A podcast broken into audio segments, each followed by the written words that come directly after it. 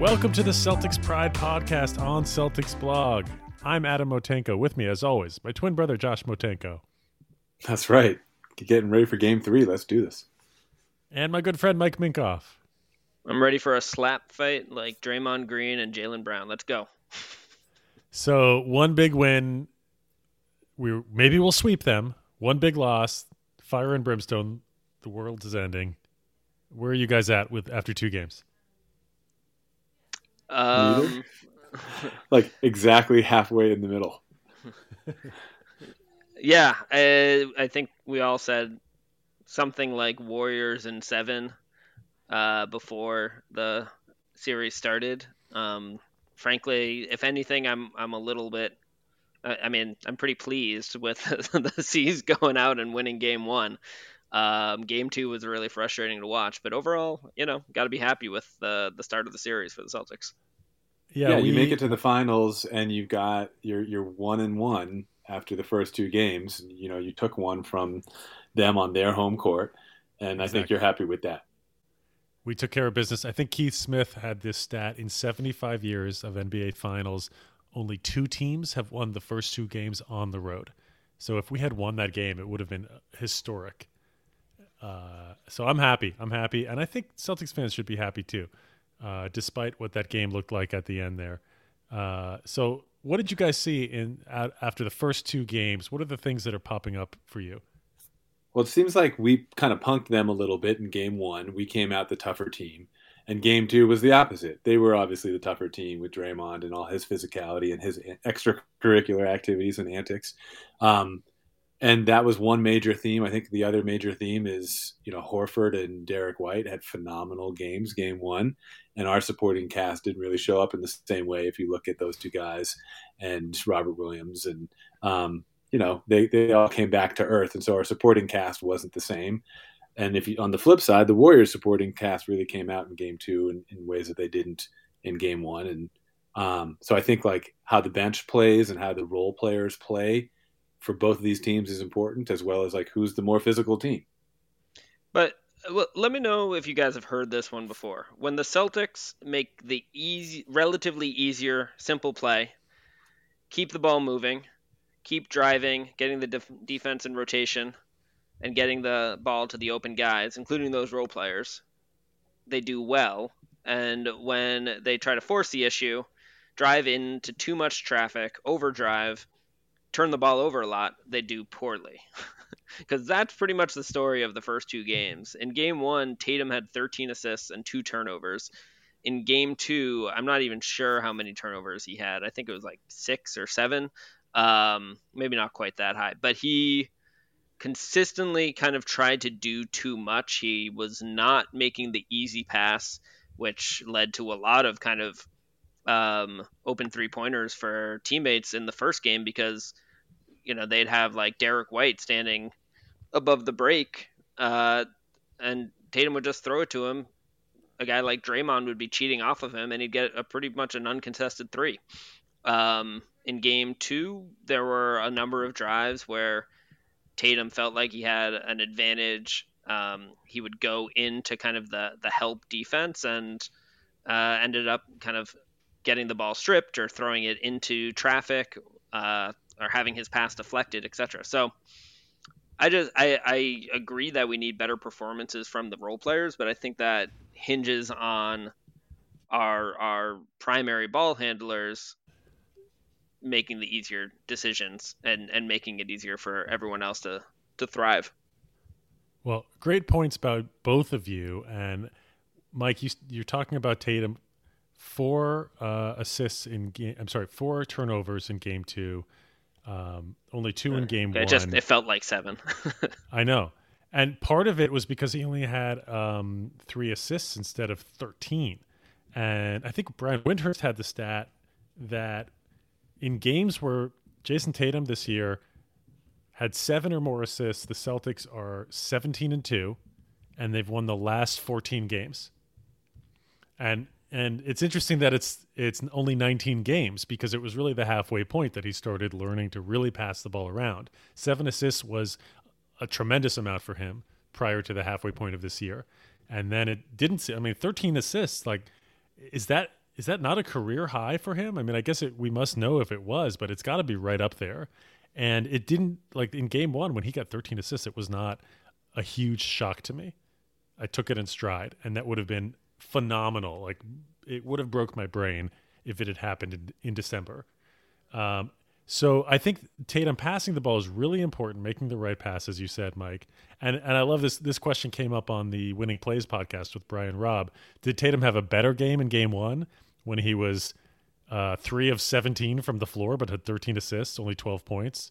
Or in game two where he was eight of nineteen, twenty-eight points, but a negative thirty-six, led the team in plus minus negative. Uh, obviously, that had a lot more to do with with the Warriors and when he was in the game. But when he's making passes like that, I mean, to get thirteen assists, he's got to make the right play. But the supporting cast also has to hit the shots.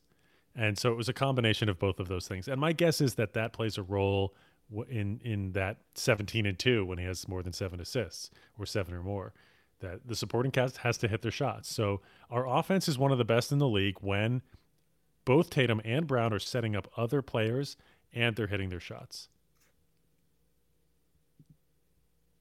Yeah, I think the, I mean, I would vote for the first game. I love the twelve point, thirteen assist stat line for Tatum. Like, that shows you if your shot's not falling, you're doing other things, you know, to help the team win. I think that in game two, it's, it's, if you're not like having a big scoring night, just being efficient is not enough if you're not getting, if you're not helping out in, in other ways with rebounds and assists and, thing, and defense and things like that. Like, if you're not putting up other stats, you really need to have a forty-point game if you're Jason Tatum. Like, you know, just think back to last year in the playoffs. He was he had two fifty-point games, right? One of them was in the um, the play-in game.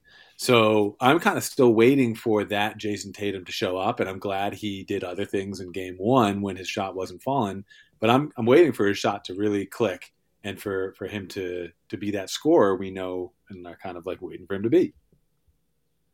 And Mike, you talked about turnovers, eighteen in game two. I said that coming into this series, we had to take care of the ball. That was key. Both of these teams turned the ball over a ton. Like, Golden State had seventeen turnovers in game two also, but the Celtics can't afford to do it because we don't have Steph Curry raining threes and Jordan Poole hitting them at the buzzer Uh, at the end of quarters uh, from half court. So um, we we need to take care of the ball in order to win, because Draymond Green was right. This team is not going to shoot fifty percent plus from both the floor and three like they did in game one. But we can still win games shooting the way we, I mean, shooting the way we did from three in game two. I don't know about thirty-ish percent from, from field goal range. I think we were like twenty-something percent through three quarters in game two from two, and only had like three shots at the rim in game two. Yeah. I, I forget who tweeted it. Um, but, uh, there's a stat out there. The Celtics were six for thirty-one on self-created, I think, two pointers in, in game two. Um, very, very, very atrocious, but, um, but I don't know. I mean, Right. We, I, I don't think we can't turn the ball over because of a three-point disadvantage. Like, I think we have enough shooting. I just think it w- against any opponent, we've proven that we're terrible um, when we turn the ball over. Be- and and the principal reason is because we it doesn't give us a chance to get our defense set. With, and our defense is truly elite. So um, we let teams get out and fast break, and then they're able to set their defense. And in the playoffs, you know, whether it's this series, whether it's the Heat, uh, we're playing elite defenses. Uh, the Bucks, obviously not the Nets. So um, I think that's why there's been a lot of volatility in our games in general, because the difference, because our offense feeds off of our defense, and if our if we're not letting our defense get set, then we're we're forced to watch the other team's defense get set and our offense uh, kind of try to grind it out with its inefficiencies against highly efficient or uh, defenses. So, um, and that offense, Mike, when it's elite, I feel like we're fast breaking and we're getting layups. This last game, we were fast breaking, but, but settling for threes. Huh. Mike, I think you made a good point before about it being about like a tale of two teams. Like, the, our, our Celtics season is a perfect example of that, with the first half of the year being completely different than the second. And even in the playoffs throughout each round, some games we've seen the second half Celtics show up, and other games we've seen the first half Celtics show up and lay an egg. And uh, I feel like the same could be said about the Warriors too. Like, it's a tale of two Warriors teams, right? There's the team where Klay Thompson's hitting tons of threes and it's just a barrage of offense. And then it's other games, it's the, you know, a team that's maybe not the most physical, not the most aggressive. And when their shot's not falling, their defense isn't really, you know, playing well either. And so, um, like, if you're a fan of each of these teams, you're hoping the right team, the right version of your team shows up. And sometimes it's not as much about the Warriors versus the Celtics, but which version of each team shows up, right? Yeah, and there's also a version of something else uh, that might show up. Uh-oh, here we go, transition time. Here we go, and and that's the referees. And we got two very different versions of referees in Games one and Games two. Um, wait a second, wait a second. I, I know, I've been I know, told I know, repeatedly I know. that I'm not allowed to talk about the referees on this podcast. It's true, it's true. By you. It's true. That's because you are bringing them up in, like, the middle of January after we play Detroit. I'm bringing them up in game two of the N B A Finals when Zach Zarba and Tony Brothers and crew allowed, literally, Draymond Green to ta- not only allowed Draymond Green to tackle Grant Williams, but then had the audacity to call a foul on Grant Williams for that tackle. It was that that. That single call was, I, I feel like this is the type of thing that gets said a lot with recency bias. That was actually the worst call I've ever seen in my life. No, that was no, the worst that call, was an nope. impossible foul. Like, the worst call was the one where Jordan Poole went up for a layup and Jaylen Brown was close it, to him, it, it but never Gary actually Payton. touched him. It was Garen, oh, Gary, Gary Payton. Payton the second. No, because it, in that one, at least Jaylen's legs incidentally hit Gary Payton the second's foot, and that actually is why he kind of, like, his his body shifted in midair. I, di- I didn't see that on the replay. So there was actually some – it was I, – I think it easily could have been called a no foul, but – I can't believe we're talking Draymond about the refs, Green, Mike. Draymond Green literally lowered his shoulder into Grant Williams' chest, knocked them both over, and Grant Williams had a foul called on him. That was one of, like, twelve – outrageous non-calls or calls that went against the Celtics, almost all of them triggered by Draymond Green. It was a masterclass in absurdity by the referees. Okay, Mike. That's not the reason the up... Celtics lost the game, but it was. I, I just thought, and, and I and I think that it's not surprising that the the refs were going to skew a little bit towards Golden State in this yeah. one. I just thought, you know, be a little more artful, be a little more subtle. Like, don't be so obvious about it. Like, it was, it was a little embarrassing, even for what some, something we all expected to happen. The obviousness of it all was embarrassing. Okay. So that's Mike, it. if that's you're going to bring up the refs in this way, I got to ask, is the N B A rigged? Is the whole thing orchestrated? And do you have letters already written to your congressman and senator about it? Uh, I do not believe it is rigged. Uh, I do believe this was there was a lot of uh, absurdist officiating going on in this game. That all of that said, I think most of the controversial calls happened in the first half, and the Celtics were down two. Like, they stayed in the game. They've they've dealt with bad calls. I think the Celtics, frankly, were coached specifically to expect this with this officiating crew, because the Celtics complained less than I think I've ever seen them complain, um, uh, including after some like uh, some of these You're kidding. obscene calls. They barely complained this game. I felt like they complained the whole game. Oh, I Ime even got a tech. I think I think it, Ime it got a tech, and he did it intentionally. But I thought the players were the least demonstrative I've ever seen.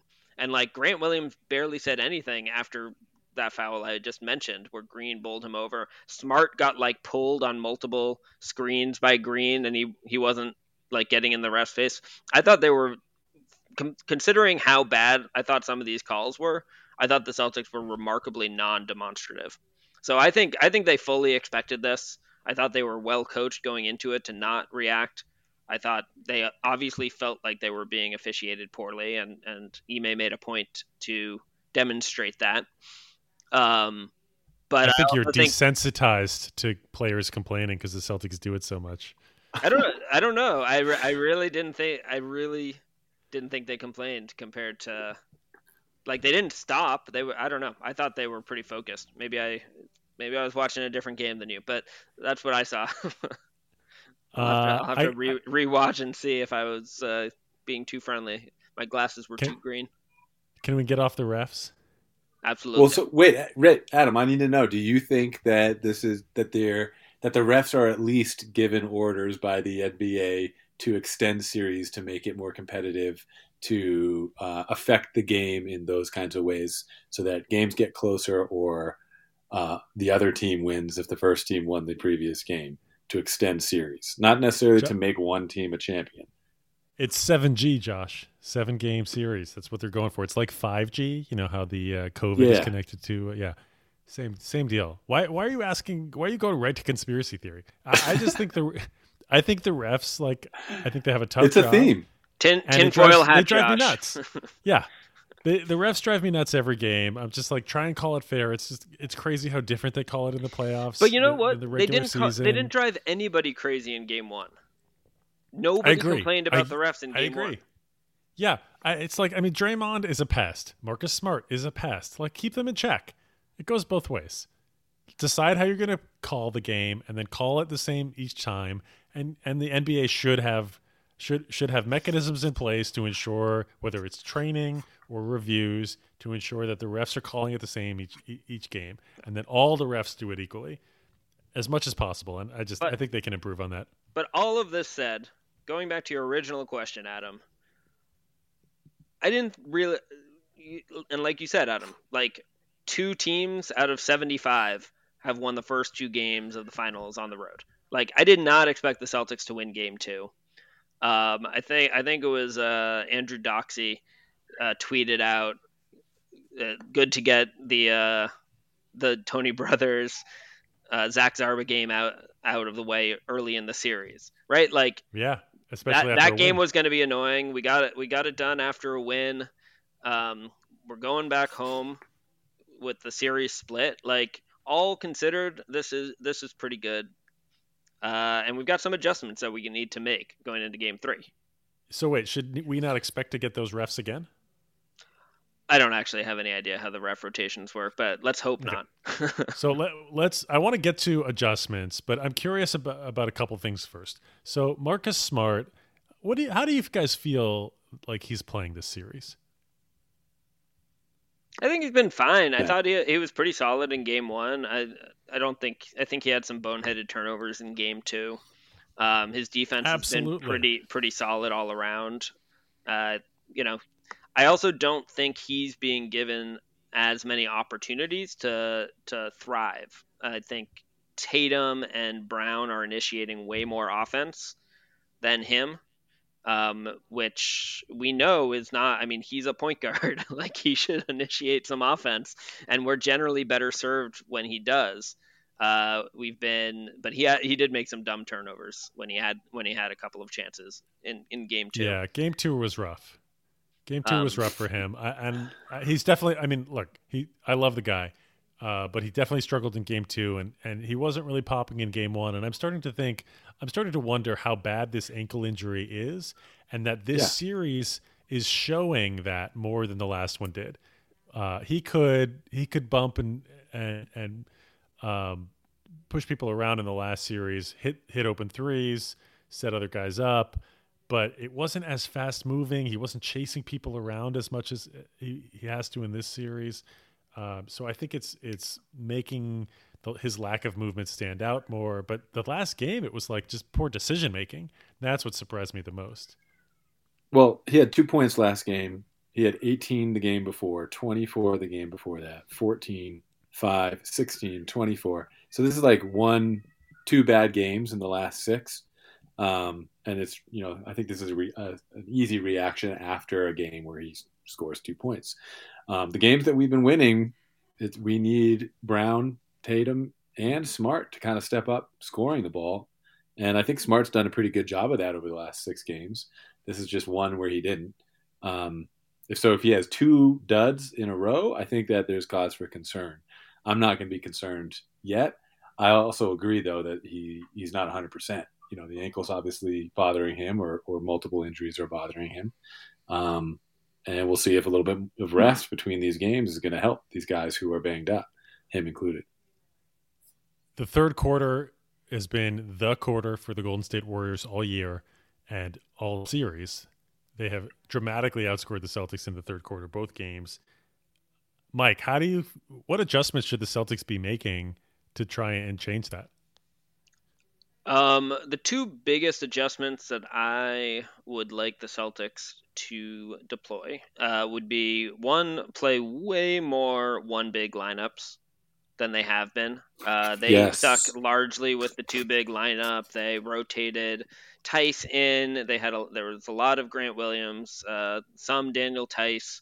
Um, I honestly don't think it's much. I mean, we talked as if before the series as if it, both Grant Williams and Theis uh, might have a role in this series. But after watching the first couple of games, I I think maybe Grant Williams gets maybe ten minutes. Uh, Theis gets none. Um, I think this is a, a, a Derrick White and Peyton Pritchard series uh, beyond yes. our beyond our kind of, you know, J T, J B, Marcus Smart, Al Horford, Rob Williams. So I would like us to really organize around that. Um, they they are Amen, Mike. They, they Amen. are fast. They are shifty. We need to kind of spread them out. Get a lot of basically put everyone on the floor except for our, our five man that can put the ball on the floor and drive and kick. And even Horford can do that a little bit, but not in a real way. Um, and that can shoot threes at least credibly, if not um, exceptionally.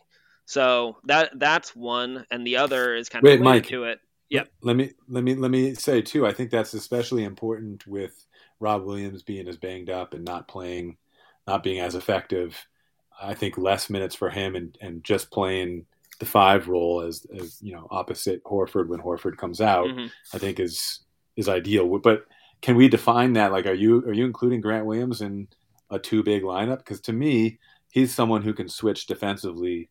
Like in game one, our bigs were going, we're, we're in the drop, and our guards were chasing on any screens involving Horford, uh, Rob Williams, and Theis. But that wasn't the case with Grant Williams. He was switching guard to guard. Where I get worried with Grant specifically is that they put him in actions that end up leading to him trailing Curry behind screens, and he can't do right. that. That's the one, I mean, which is very few people can do that. But you know who can?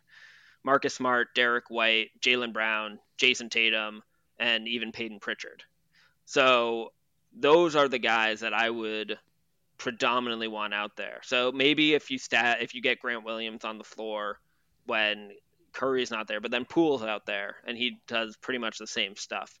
Um, so that's my worry with Grant is, you know, I, I don't, it's not a knock on him to say, you know, he's a power forward that can't chase the greatest shooter of all time and one of the best conditioned athletes in the N B A history. Uh, can't chase him around threes or around screens. Like, it's just a reality of some of the limitations of kind of his build. Um, so that I, I I feel like he gets a little bit picked on in those those assignments, and the Warriors don't put um, the defense in that many traditional switch situations, um, though they have been running a fair bit of pick and roll with Curry, which has also been destroying us. So I don't know. Uh, so I would still play Grant like ten or fifteen minutes, but I, I would, I would reduce his time. I don't, I think his time is less important in this series than guys like Pritchard um, and certainly Derrick White, who I think has been our best player through the first two games. Would you guys start Grant? I mean, start Rob? No. I don't think White so. Instead? No. Yeah, I would start. I would start Horford. Horford and, and add White to the starting lineup. Yes. And then you end and then you end with Horford too. Horford's in your closing lineup with Derrick White. Yeah, well. unless if, you know, unless for some reason, you know, if Rob looks like he's got extra pep in his step that game, which he's he's had a couple of games. Like even game one, he looked a little fresher. Um, and and he does add some important thing. I mean, his health is so significant, and it doesn't. His lack of health doesn't get talked about enough as as affecting the Celtics. But the the other adjustment I'd make, and it's related to this lineup configuration, would be making sure Marcus Smart and Derrick White are initiating the offense far more than they have been. Um, I feel like all of our best position, possessions last game um, in game two were when Derrick White had the ball and was doing something. He was either finishing himself or he was getting into the defense and just starting the kind of drive and kick and rotation. Like he, he's been playing really, really well. Mike, uh, when the fourth quarter started and the Celtics had on the floor Peyton Pritchard, Aaron Nesmith, Grant Williams, Daniel Theis, and I can't remember who else, and Smart was on the bench, Tatum was on the bench, Brown was on the bench. What did you think? That wasn't the start of the fourth quarter. That was like about a minute or so in. No, All they right. they started the fourth quarter with their guys, and then the lead got to twenty-nine or something, and then Ime subbed everyone out, and I was quite happy with that. Still a quick hook. I was to- yeah. I was very happy with that. I was like, yeah, make them make them stew in this and keep them healthy. It's like a win-win. Same. I mean, it, it's almost like no lead is too big for the Celtics to lose, but also no lead is too big for them to overcome the way these games have been going. And so it's like even twenty-something points, I'm kind of like, let's see how the next couple minutes go. Uh, but I love – so I felt like – there was a chance we could have come back in that game, and I'm glad Ime put them on the bench. Chances were low. I, I, the way you put it, let them stew. I like it. Um, Josh, Al Horford gets matched up against Klay Thompson. Golden State did this repeatedly. They put Klay on him. Horford yep. like didn't take a shot in the first half or something like that in, in game two. Backed Klay down once, got double teamed by Draymond. Everybody ended up on the floor. No basket. Curry three the other way. If if uh, Clay's on Horford, what do you expect to happen, and, and how should the Celtics shift uh, to combat that? I mean, I don't think Horford's an amazing post player. I think if Klay Thompson's on him, you could go to him in the post, but I don't think that that's the thing you want to do over and over again. I think it's more like where Horford is, and depending on how Klay is playing him, he should make decisions based on his own skill set. So um, I don't think you have to over-focus on that kind of a matchup. But I do think it's really difficult for Horford guarding Klay defensively. That's something I noticed um, in game two, is that, you know, there's, it's really difficult for Horford if he if his if he's being screened by the big and Horford's in a double big lineup, that switch or that drop or whatever that defensive uh, rotation is for for that ball screen or that off ball screen to get Klay Thompson open, it's not it's not working well um, because. You know, it's just not, not a strength for Horford to be able to guard a shooter like that on the wing. Luckily, Klay hasn't been hitting his shot, so it's not that important. But that's something that did stick out to me, is like that's that's a, a problem right there for the Celtics, in my opinion, more than it is for the Warriors if if you get Klay defending Horford on the other hand.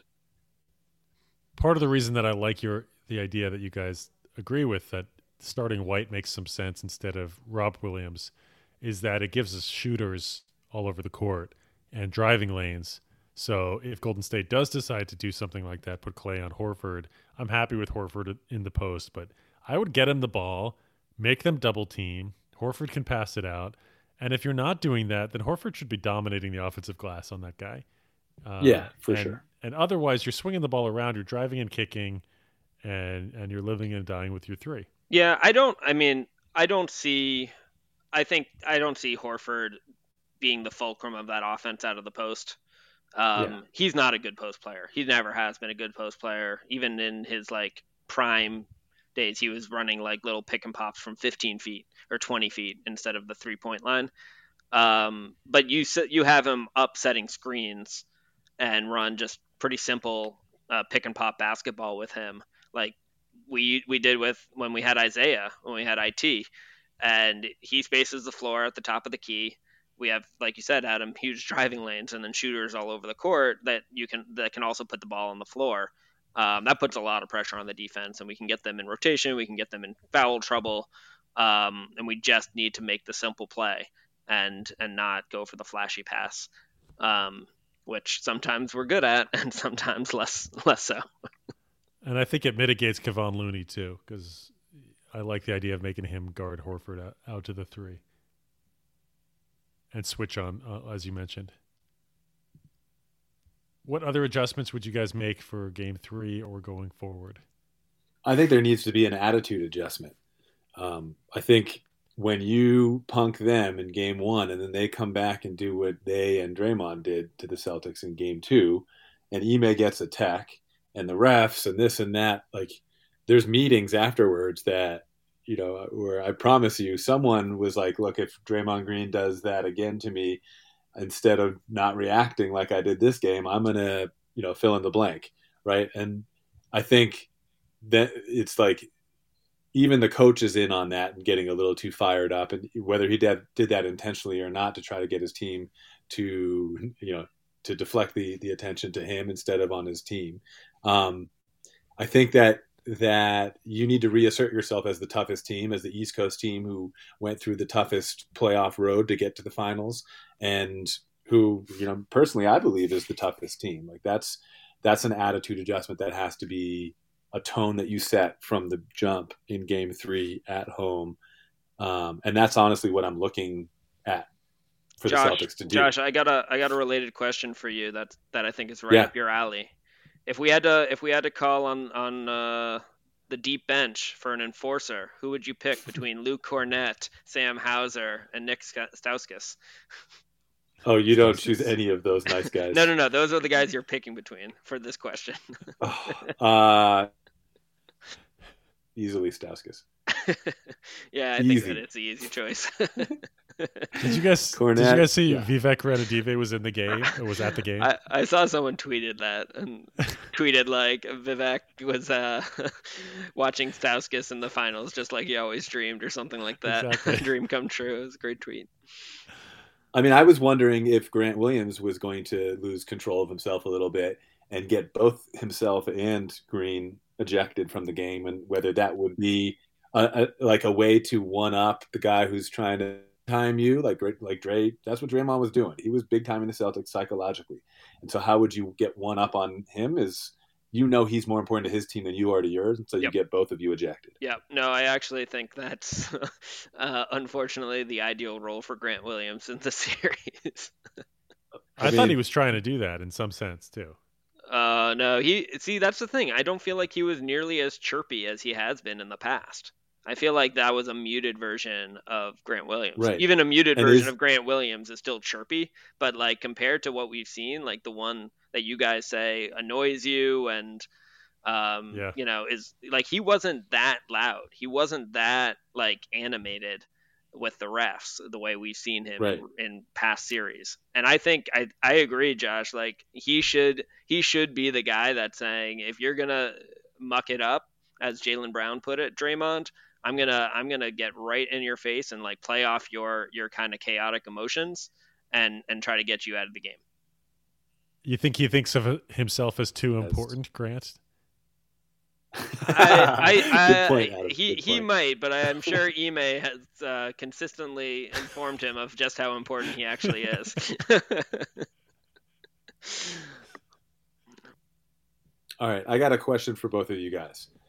Um. I grew up a Celtics fan believing that defense wins championships. And then I went into coaching at the college level, you know, ten, fifteen years ago. And I learned that that actually wasn't true in the modern N B A or at the college level, whether it was D one or JUCO, it was the team with the more talent was going to win. And offense in the modern game too often beats defense when it comes down to a good defense versus a good offense. Uh, and I'm I'm really curious about that as a storyline for this series and the finals in, in this day and age when you have the the shooting prowess that the Warriors have against the number one defense and grittiness of the Boston Celtics. What do you think? Does defense win championships still? Yeah, I mean, aren't these the number one and number two defenses in the N B A this year? I don't think that's an accident. Like you, you also need elite offensive talent and elite offensive playmaking. Um, but at the end of the day, these are two exceptional defensive teams, and and that that that defense is a huge part of why they are in this finals. the stats that I was sharing with you guys before we got into the playoffs about which teams make the finals actually skewed the other way, Mike. It was like, if you're one of the top offensive teams, you'll make the finals in the last ten years at least. And the fact that the Celtics and Warriors are one and two this year is a bit surprising. I think you need both an elite offense and defense. You have to be at least middle of the pack on defense or better to to win a championship. It is what the data shows. I, I want it to be the case, Josh. I want defense to win championships because I think that's more interesting basketball. I think, I mean, personally, I find all this three-point shooting and, and no post play at all uh, and, and limited mid-range game to be a little less aesthetically pleasing. Um, no, you just feel victimized because that was your game, the the, the low post and the mid-range. No, I, I, seriously, like, it's just like jack and threes. I don't get it. It's, I, I don't. It's not as interesting to me. Like side, like individual play, sidestep threes, like that. That's what the game is moving towards. It's less. I feel like you have less of a flow on offense. Yeah, even even when you just look at an offense, the team with more talent often wins, or the team that plays better together offensively with more movement often wins, and that, you know, movement can on offense and, and shooting on offense can easily beat the number one defense. It seems like, you know, you look at the teams that have won the championship since the Celtics won in two thousand eight, and, you know, it's mostly like Lakers, you know, LeBron's Heat, LeBron's Cavs, and the Golden State Warriors. And then, you know, sprinkled in and out, you've got some Toronto Raptors or some Spurs, you know, like, would you say the Dallas Mavericks and their one win, whereas it's like a stout defensive team? They were good, but it was their offense that really, you know, beat the, the Miami Heat and their togetherness on that end of the the game. And so I, I really think that it's been proven that offense beats defense and offense wins championships uh, if you can also defend defend a little bit. And I think that this series is kind of proving to be a little bit of an outlier in and of itself in the modern game, which I think is cool. And, you know, we'll see how it plays out, whether defense can win this championship. Well, I'll tell you, we'll need our defense to win this championship. Yeah, for sure. See, I wonder if we'll need our offense to win. We'll also need that. We'll That's need what both. I think. Yeah, we'll need both. I think more so our offense. Good, perhaps. Well, game three is Wednesday night in Boston, nine p.m., followed two days later, the only two-day gap between games. Friday night, game game four in Boston. We'll be watching. We'll be talking about it. Please listen, rate, review, subscribe, follow us on Twitter at Celtics Pride Pod or individually at Mike Minkoff, N B A, and at Coach Motenko. I'm not on Twitter. If you're listening now, consider yourself a part of Celtics Pride on Celtics Blog.